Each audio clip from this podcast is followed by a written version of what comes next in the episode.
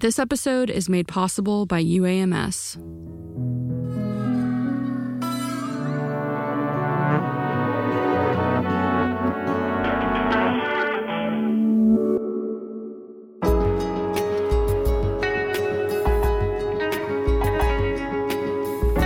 Welcome to Point South. I'm your host, Sarah A. Lewis from the Oxford American. On today's episode, a conversation with Mary Miller, author of Biloxi. John Paul White is live from the Oxford American stage. And first, a story by OA contributor Julian Rankin, director of the Walter Anderson Museum. Rankin follows in the artist's footsteps on a trip to Horn Island, Mississippi,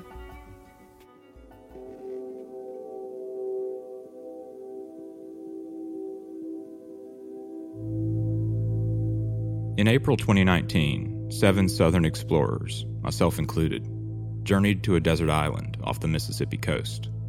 We crossed between realities, through barriers of place and time, following the ghost of an artist named Walter Inglis Anderson.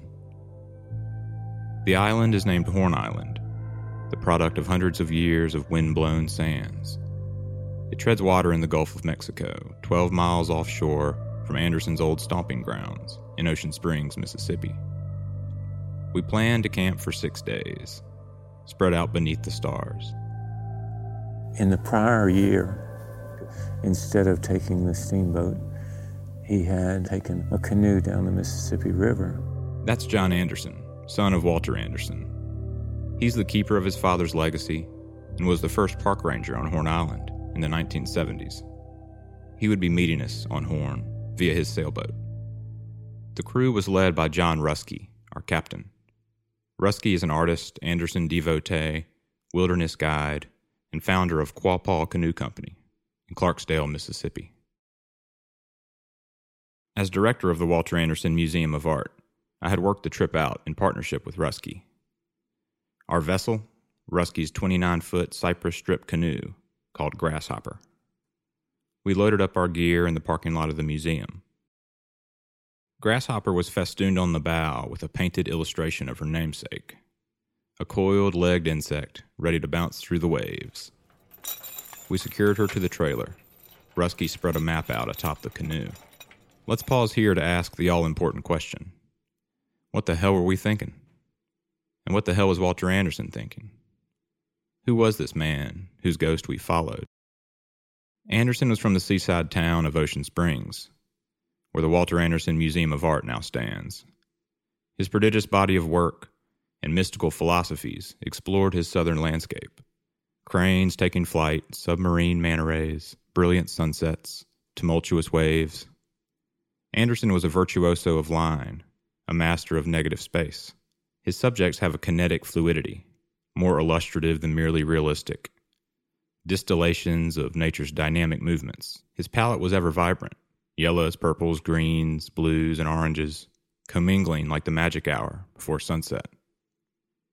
Anderson's artworks are more than objects, they are hieroglyphs, secret codes that he left behind. You know, somebody takes a path, somebody takes a trail. John Anderson again. They will blaze that trail so that someone following them, the next person to take the trail, will see those blazes and know which way to go. Well, Daddy's paintings were like blazes of beauty to guide people that might want to follow him. And he found that uh, life that he experienced directly to be much, much more profound. Walter Anderson made his most visionary work on Horn Island thousands of watercolors painted on humble typing paper. He came here repeatedly, starting in the 1940s and until his death in 1965. He rowed out in a small skiff, camped under the upturned boat, shared dinners with birds and beasts, floated the lagoon, spoke to the pelicans. He carried art materials in his wide brimmed hat and painted it all. The art he brought back made him a Southern legend. Anderson found transcendence on Horn Island, connection to a living, breathing universe. We hoped we might too. Back in the museum parking lot, we gathered around Grasshopper and charted the course. What would Walter do? Walter would go uh, find the most efficient way out according to the wind. Ruskey suggested we leave from Pascagoula to the east of Ocean Springs. We'd be leaving through the thick of the shipbuilding industry. Might be some traffic coming in out of here, but we'll quickly get out of it. There's the main navigation channel. Yeah, this area right here is very American. And uh, warships and oil tankers and that'd be kind of neat, uh, leaving the leaving the thick of it all. By the way, the best way to relieve yourself when you're in the canoe is jump out into the water and then climb back in. The only difficulty is getting back in. We took one more bathroom break, and then we were off. We drove to the boat ramp 30 minutes away, cool jazz on the radio, nervous energy from the group. We weren't certain what lay ahead. Anderson recorded his experiences on Horn Island in his Horn Island logs, which were published after his death. What follows is a passage from my own journal, from day one of the six day journey.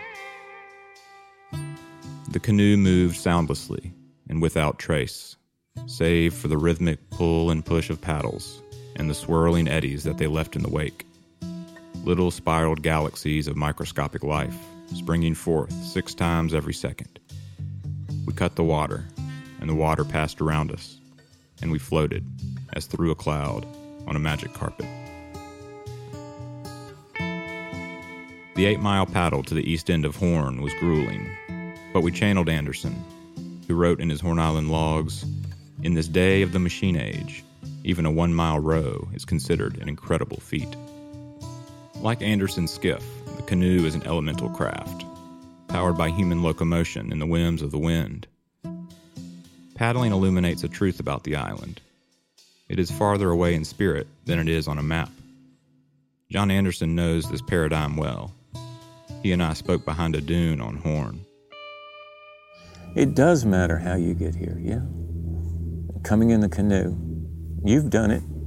Let me ask you is there not a transition? Do you not feel the benefit of paddling across that distance? It gave you time to adjust to an alternative form of existence. I'm, asking you, what, what difference do you see? We'll get to what I saw. For John Ruskey, who lives on the Mississippi River and swims as if he has gills behind his ears, a canoe trip connects him back to Huck Finn, Greek seafarers, and First Nations boat builders. In a word, it's freedom. Some people call it the poor man's yacht. You, you can feel like the, the king of your own ship uh, as a captain of a canoe. And it's probably the most versatile craft that you could find anywhere in the world. The canoe that we paddled out, it's a, a standard French Voyageur size. And for us coming out here to this island, it uh, proved itself to be an excellent vessel for the journey. Ruskey and I sat beneath a shaded grove on the island, overlooking a lagoon. I asked him to speak for Grasshopper. She's very happy to be out here uh, in this big open waters, salty waters on an entirely new location. Uh, yeah, she is dancing in these waves and, and has been sitting proudly on the shoreline uh, watching the, the Gulf of Mexico. John Anderson told me about a formative canoe trip his father had taken in the 1920s while returning from art school in the Northeast. He had canoed down the Mississippi River, and during that trip, he lived, I suppose, a kind of primitive existence. Um, he became one with nature. We too camped primitively. Our crew of castaways set up on the south side of the island, looking out on the Gulf. We felt at once like pirates, lost boys and girls, and ancient cartographers. We put our tents up by sunset and ate a rough and ready meal. Horn Island is 10 miles long, less than a mile at its widest. White sand, humid and subtropical. Precious little shade. Think Robinson Crusoe's island, but more barren. It is home to hundreds of forms of life, all of which Walter Anderson depicted raccoons, frogs, osprey, pelicans, grackles, all manner of flora. The waters teem with mackerel, dolphin, crab, octopus.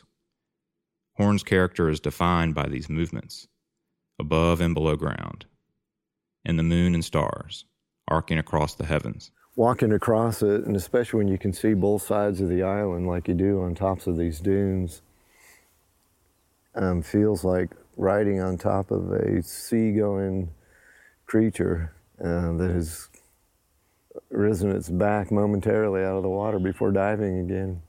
It really doesn't feel like a stationary object with a uh, discrete relationship to the southern edge of the continent of North America. It really feels like it's something separate and all its own spirit. Many of us kept sketch pads at the ready, blank pages full of possibility, a chance to connect with nature's mysteries. He wrote in one of his journals Art is incredible, not for itself, but in changing the artist's relation to other things. John Anderson seemed always to have a pearl of wisdom, as if Walter Anderson was chiming in through the ether. In 1965, just months before his death, Walter Anderson remained on Horn Island as Hurricane Betsy made landfall. He famously found a high point and lashed himself to a tree, and he felt nature's power. Late in the week during our stay, weather descended on us as well. Tornadoes reported on land to the north, waterspouts in the Gulf to the south, and Horn Island between.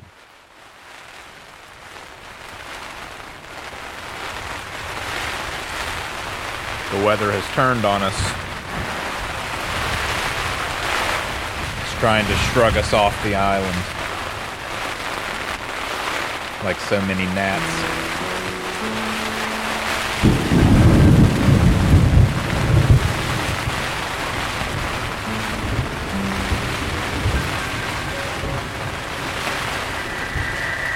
Ruskey got caught out on the east end when the storm came.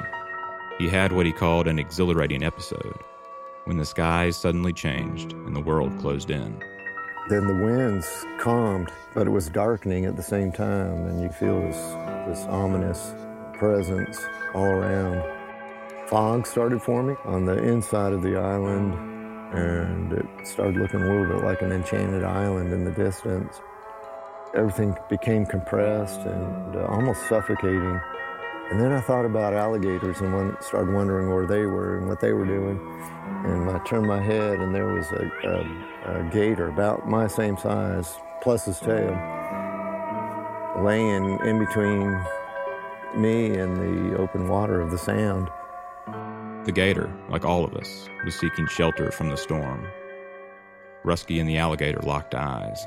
He uh, or she was looking right at me and perfectly motionless. I wasn't sure if he was going to snap back towards me or not.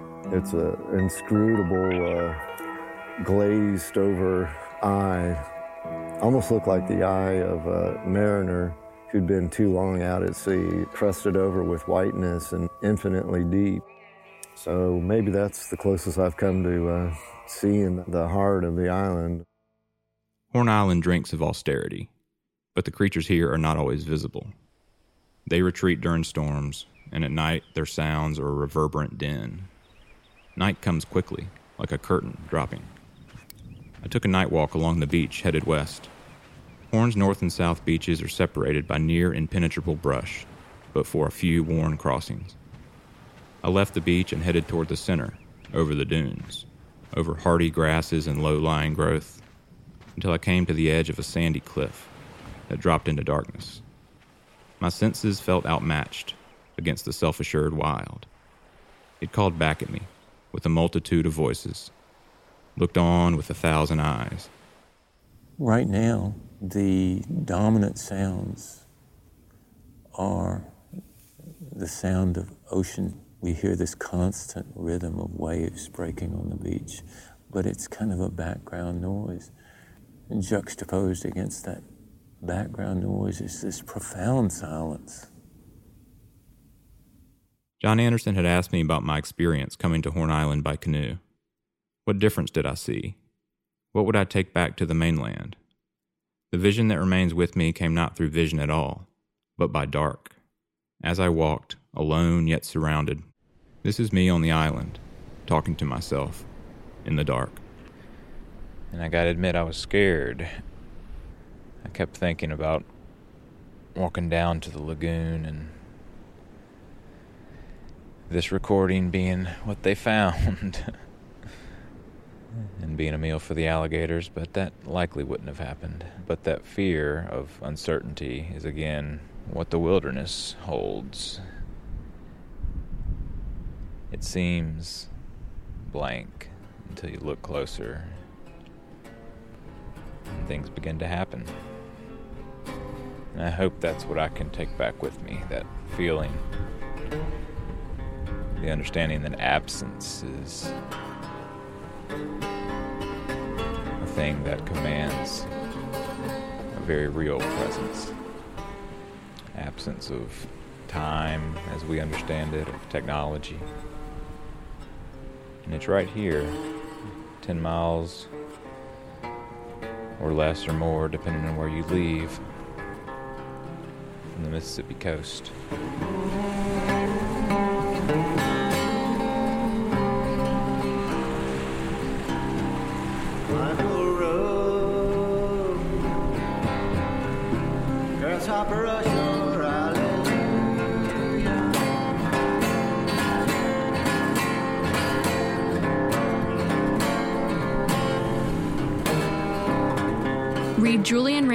Essay Sacred Place in the fall 2019 issue of the Oxford American.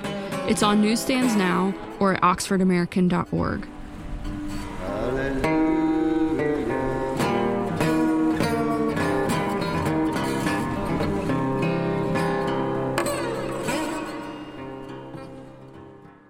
After the break, we're joined by Mary Miller, author of the novel Biloxi.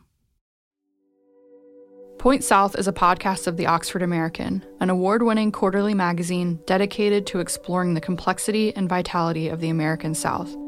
If you like our show, there are so many ways you can support what we do. Here's one subscribe to the magazine. Go to oxfordamerican.org slash subscribe and sign up. It really does help. I'm Mary Miller, and my new book is a novel called Biloxi. Am I supposed to go into like uh, my whole bio? No, no. Okay. Can you talk a little bit about settling on, settling into the voice of Lewis? The book first started because I was driving around and I saw a house with a sign that said free dogs, and there were some balloons tied to the mailbox. I just started thinking, how many dogs and, and why, and how did somebody accumulate all these dogs? And I sat down to try to write something, and Lewis just kind of showed up and took over and told the story. In a few paragraphs, I think you get the range of Lewis as being Yeah. someone who's kind of unreliable and unlikable in some ways, but also caring and sympathetic in these interesting ways. And that's like Yeah. all jammed together. Was that something you thought about as you were building Lewis's character? I think one of the reasons I'm so interested in just first person is because every every narrator has a very skewed perception and is living in sort of a world we make for ourselves. You know, all we have is the thoughts that go on in our own heads. What about the story, or why did the story feel like it was a novel, that it needed that space? I think you just start writing. And, you know, I realized I was 25 pages in and really very little had happened. You know, he'd gotten the dog, he'd bathed the dog, they're sitting around eating deli meat. And I'm like, okay, well, I can clearly put this away right now or try to see if there's a larger story here. You know, with a short story, you have to just come in really hot and you have to have some trajectory and you have to get places really fast. You can't take the time to like bathe the dog, let the water in the bathtub fill. You know, you've got to just get places so much more quickly. And so I was just enjoying writing it. And so I just kept doing it because I wanted to see, yeah, if there was a story there as well. One of the things that struck me about Lewis is that he's someone that could exist in a Rick Barthelme novel. Yes. So it was cool to see Rick's back jacket blurb. And of course, made me think, you know, is there a Rick and Steve Barthelme influence on this novel or just even in your writing in general? The main reason I went to Southern, besides the fact that it was a close, it was close, and I was a homebody, is because I just love Rick's work and really just always wanted to study with him.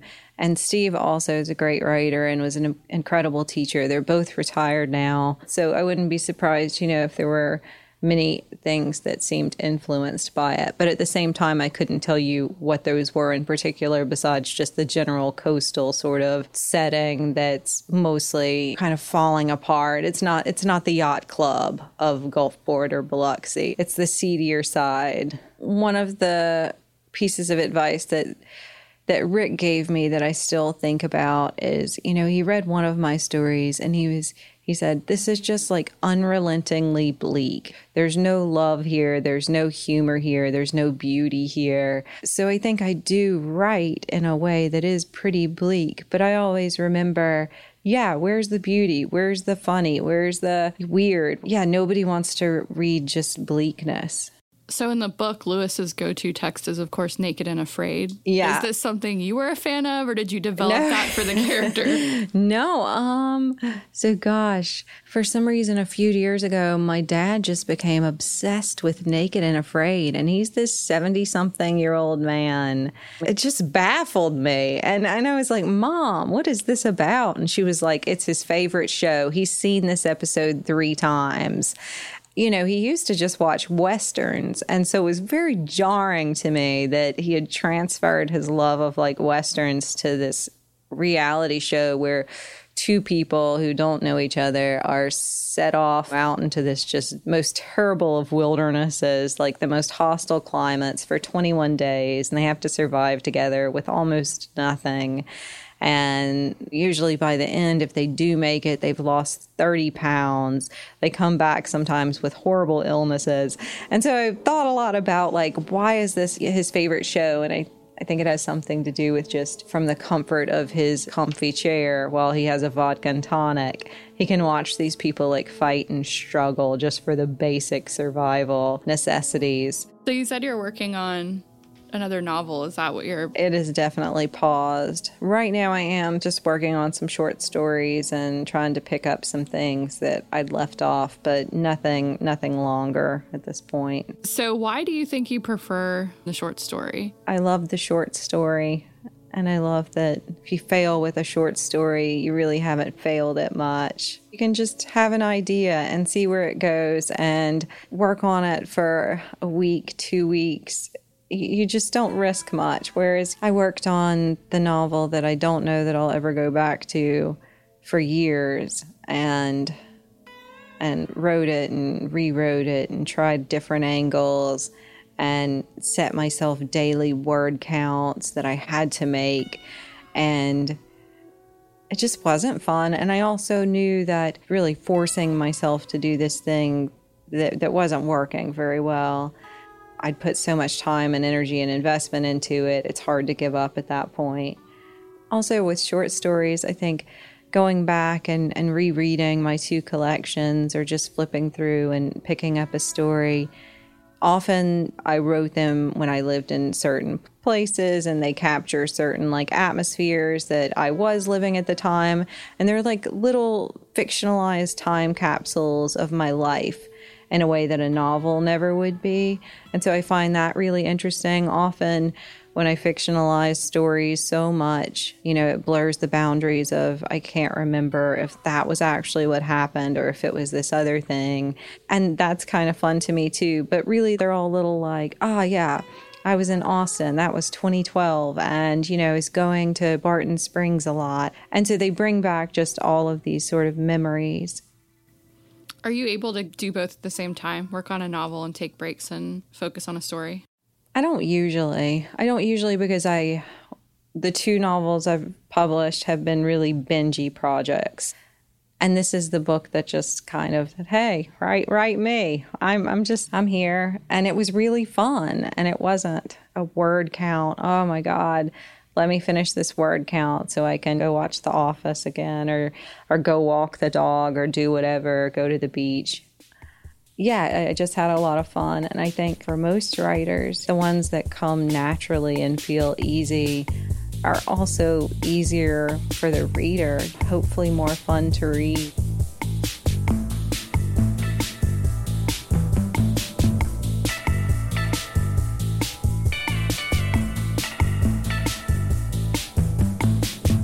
Thank you, Mary. Thank you, Sarah. Mary Miller's Biloxi is out now. You can read more of her work in the Oxford American, including an essay on the Charlie Mars Band and her short story Eggs, which appeared in the 100th issue. Read these stories and others at oxfordamerican.org. Stay tuned for John Paul White live from the Oxford American stage.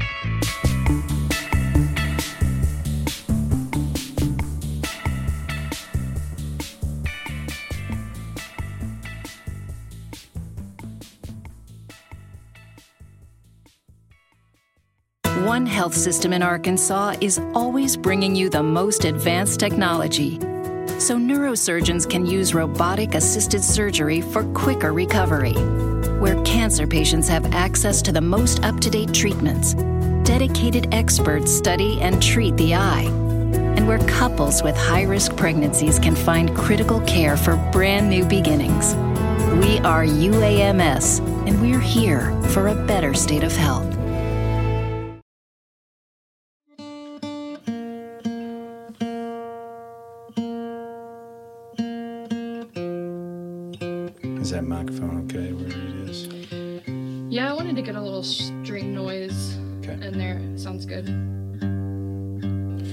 Song in particular, you'll definitely get it. My name's John Paul White from Florence, Alabama. Do you prefer to play first or do you want to talk and then play? Let's talk and then play. Okay. Maybe it'll inspire me to, in some way. Got a new record out called The Hurting Kind. Going into it, did you set out to do something that was built up with a little bit more of an arrangement or did that just come about in the studio? No, it was it was definitely on purpose. Um, I've made a lot of records that I'm really proud of that are more raw, organic, you know, live, whatever, whatever words you want to use. And I really felt like I was at a place in my life where I wanted to make a record that was a little more adult, for lack of a better term, that's more sophisticated and, and arranged and thought about. And um, I didn't want it to be, you know, super dense and you know too much going on, but I wanted everything to be thought about and and played well and in a specific place for a specific reason. And uh, and that's what we did. And I'm I'm really proud of it. It was it was a lot of work. It was a surprising amount of work, but I was uh, we we got to where I wanted it to be. So, what does that look like from the songwriter standpoint? If you know you're writing a song that you're then going to build an orchestra around, Right. how does that change your process? I tried not to let it change it too much. I, I wanted at the heart of it to still be me and a guitar and the song be the most important part of it. Um, at the end of the day, I wanted to be able to walk in here with somebody like you and and play that song, and the song be just as strong as it is when there's all the arrangements going on.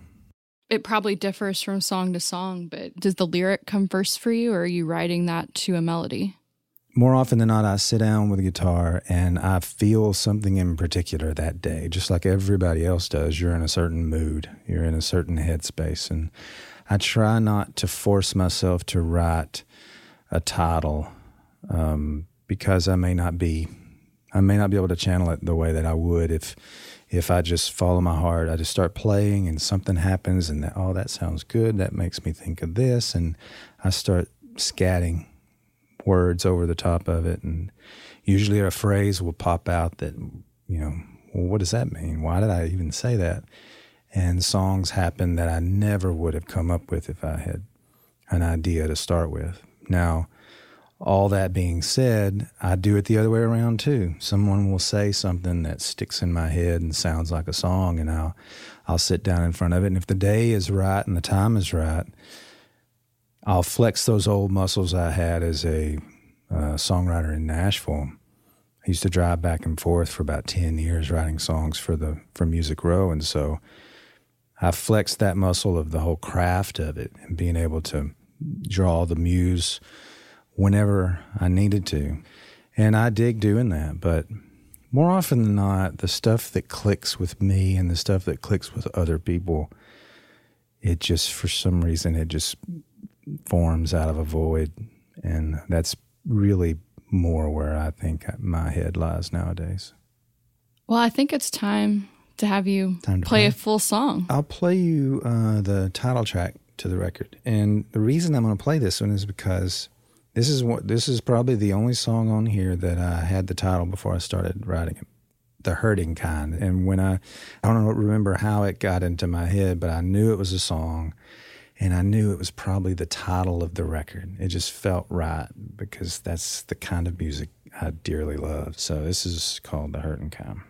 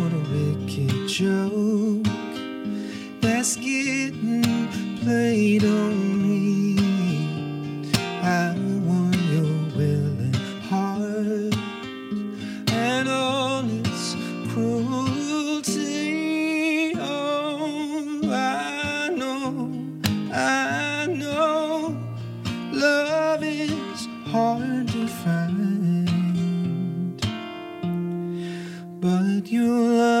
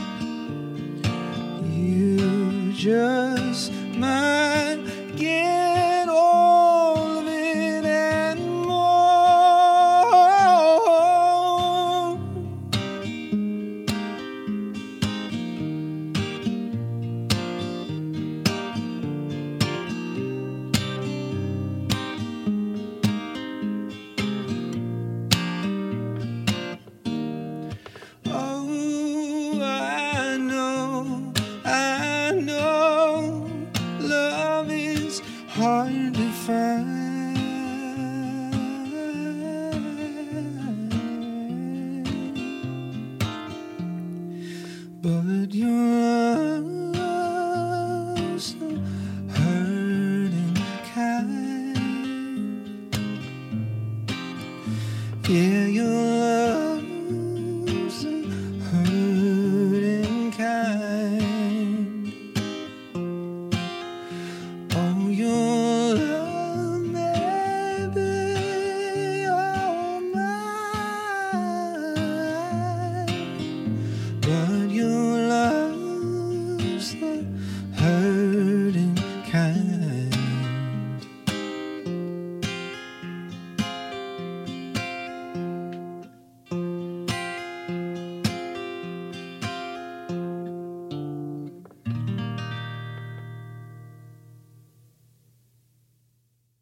You mentioned kind of wondering to yourself where something comes from, which is interesting listening to your music, particularly the last two solo records. They feel really personal. Do you feel like the I, the speaker of your song, is you, or are you inhabiting a character? Um, both. And I choose not to tell people when one is, you know, we may have had a conversation and it just stuck in my head.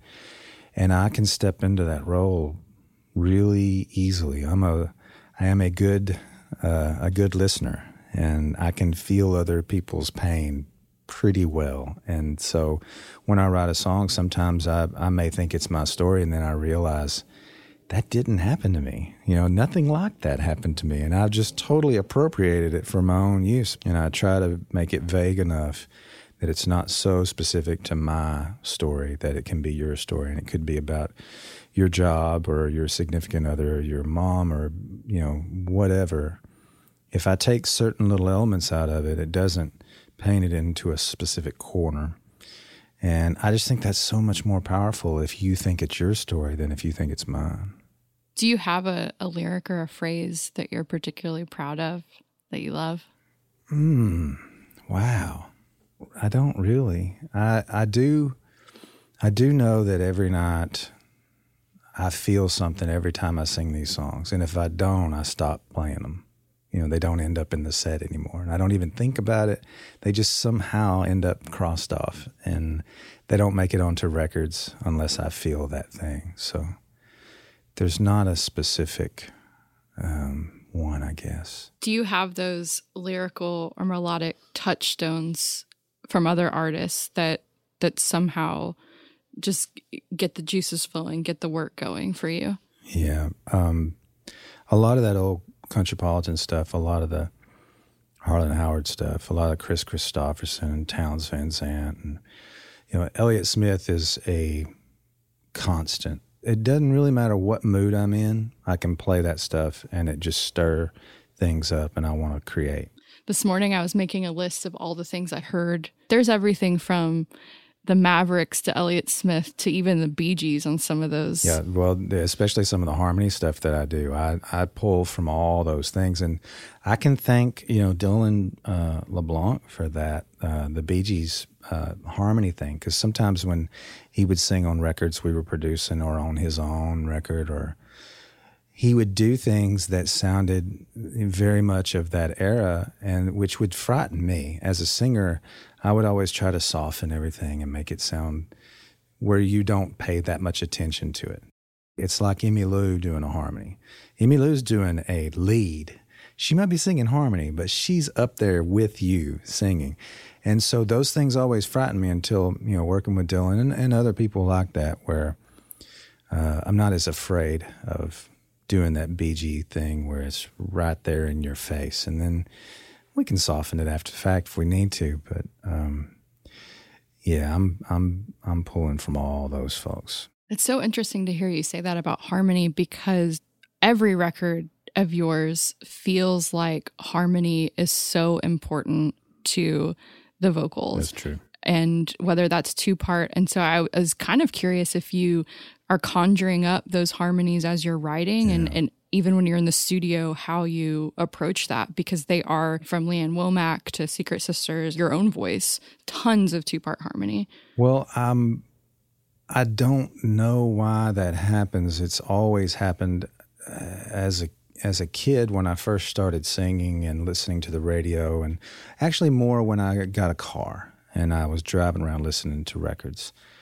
It never was interesting to me to just sing along with the lead and sing the same notes that they were. They're doing a fine job of that. I don't need to do that. So I just remember driving around, I sang harmony. I sang a second part to everything. And if it was, you know, if it was a Bee Gees record, I was trying to find a low part that they weren't singing because what's the fun in just regurgitating what somebody else is doing? The other thing is, I'm really used to playing just me and a guitar. And it's also not interesting for me to sing the same notes that my guitar is playing. So, more often than not, I'm already singing a harmony to what my guitar is playing. When you play alone, that seems so much more interesting. There's so much uh, more going on than if I just sing a stock melody over stock chords. I change the chords underneath my melody to make it more interesting. Even though if you took the guitar away, the vocal melody I'm singing may not be that interesting, and vice versa. But you put the two together, and I'm actually harmonizing with my guitar more often than not. So, John Paul White, thanks so much for being here. my pleasure. Thank you for having me.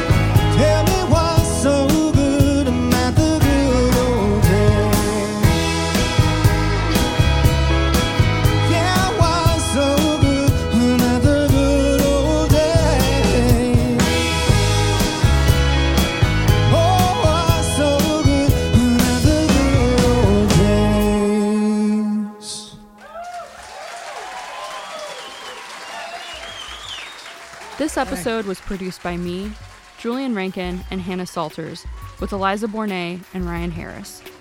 Our production assistant is Monique Laborde, post production and score by Spacebomb.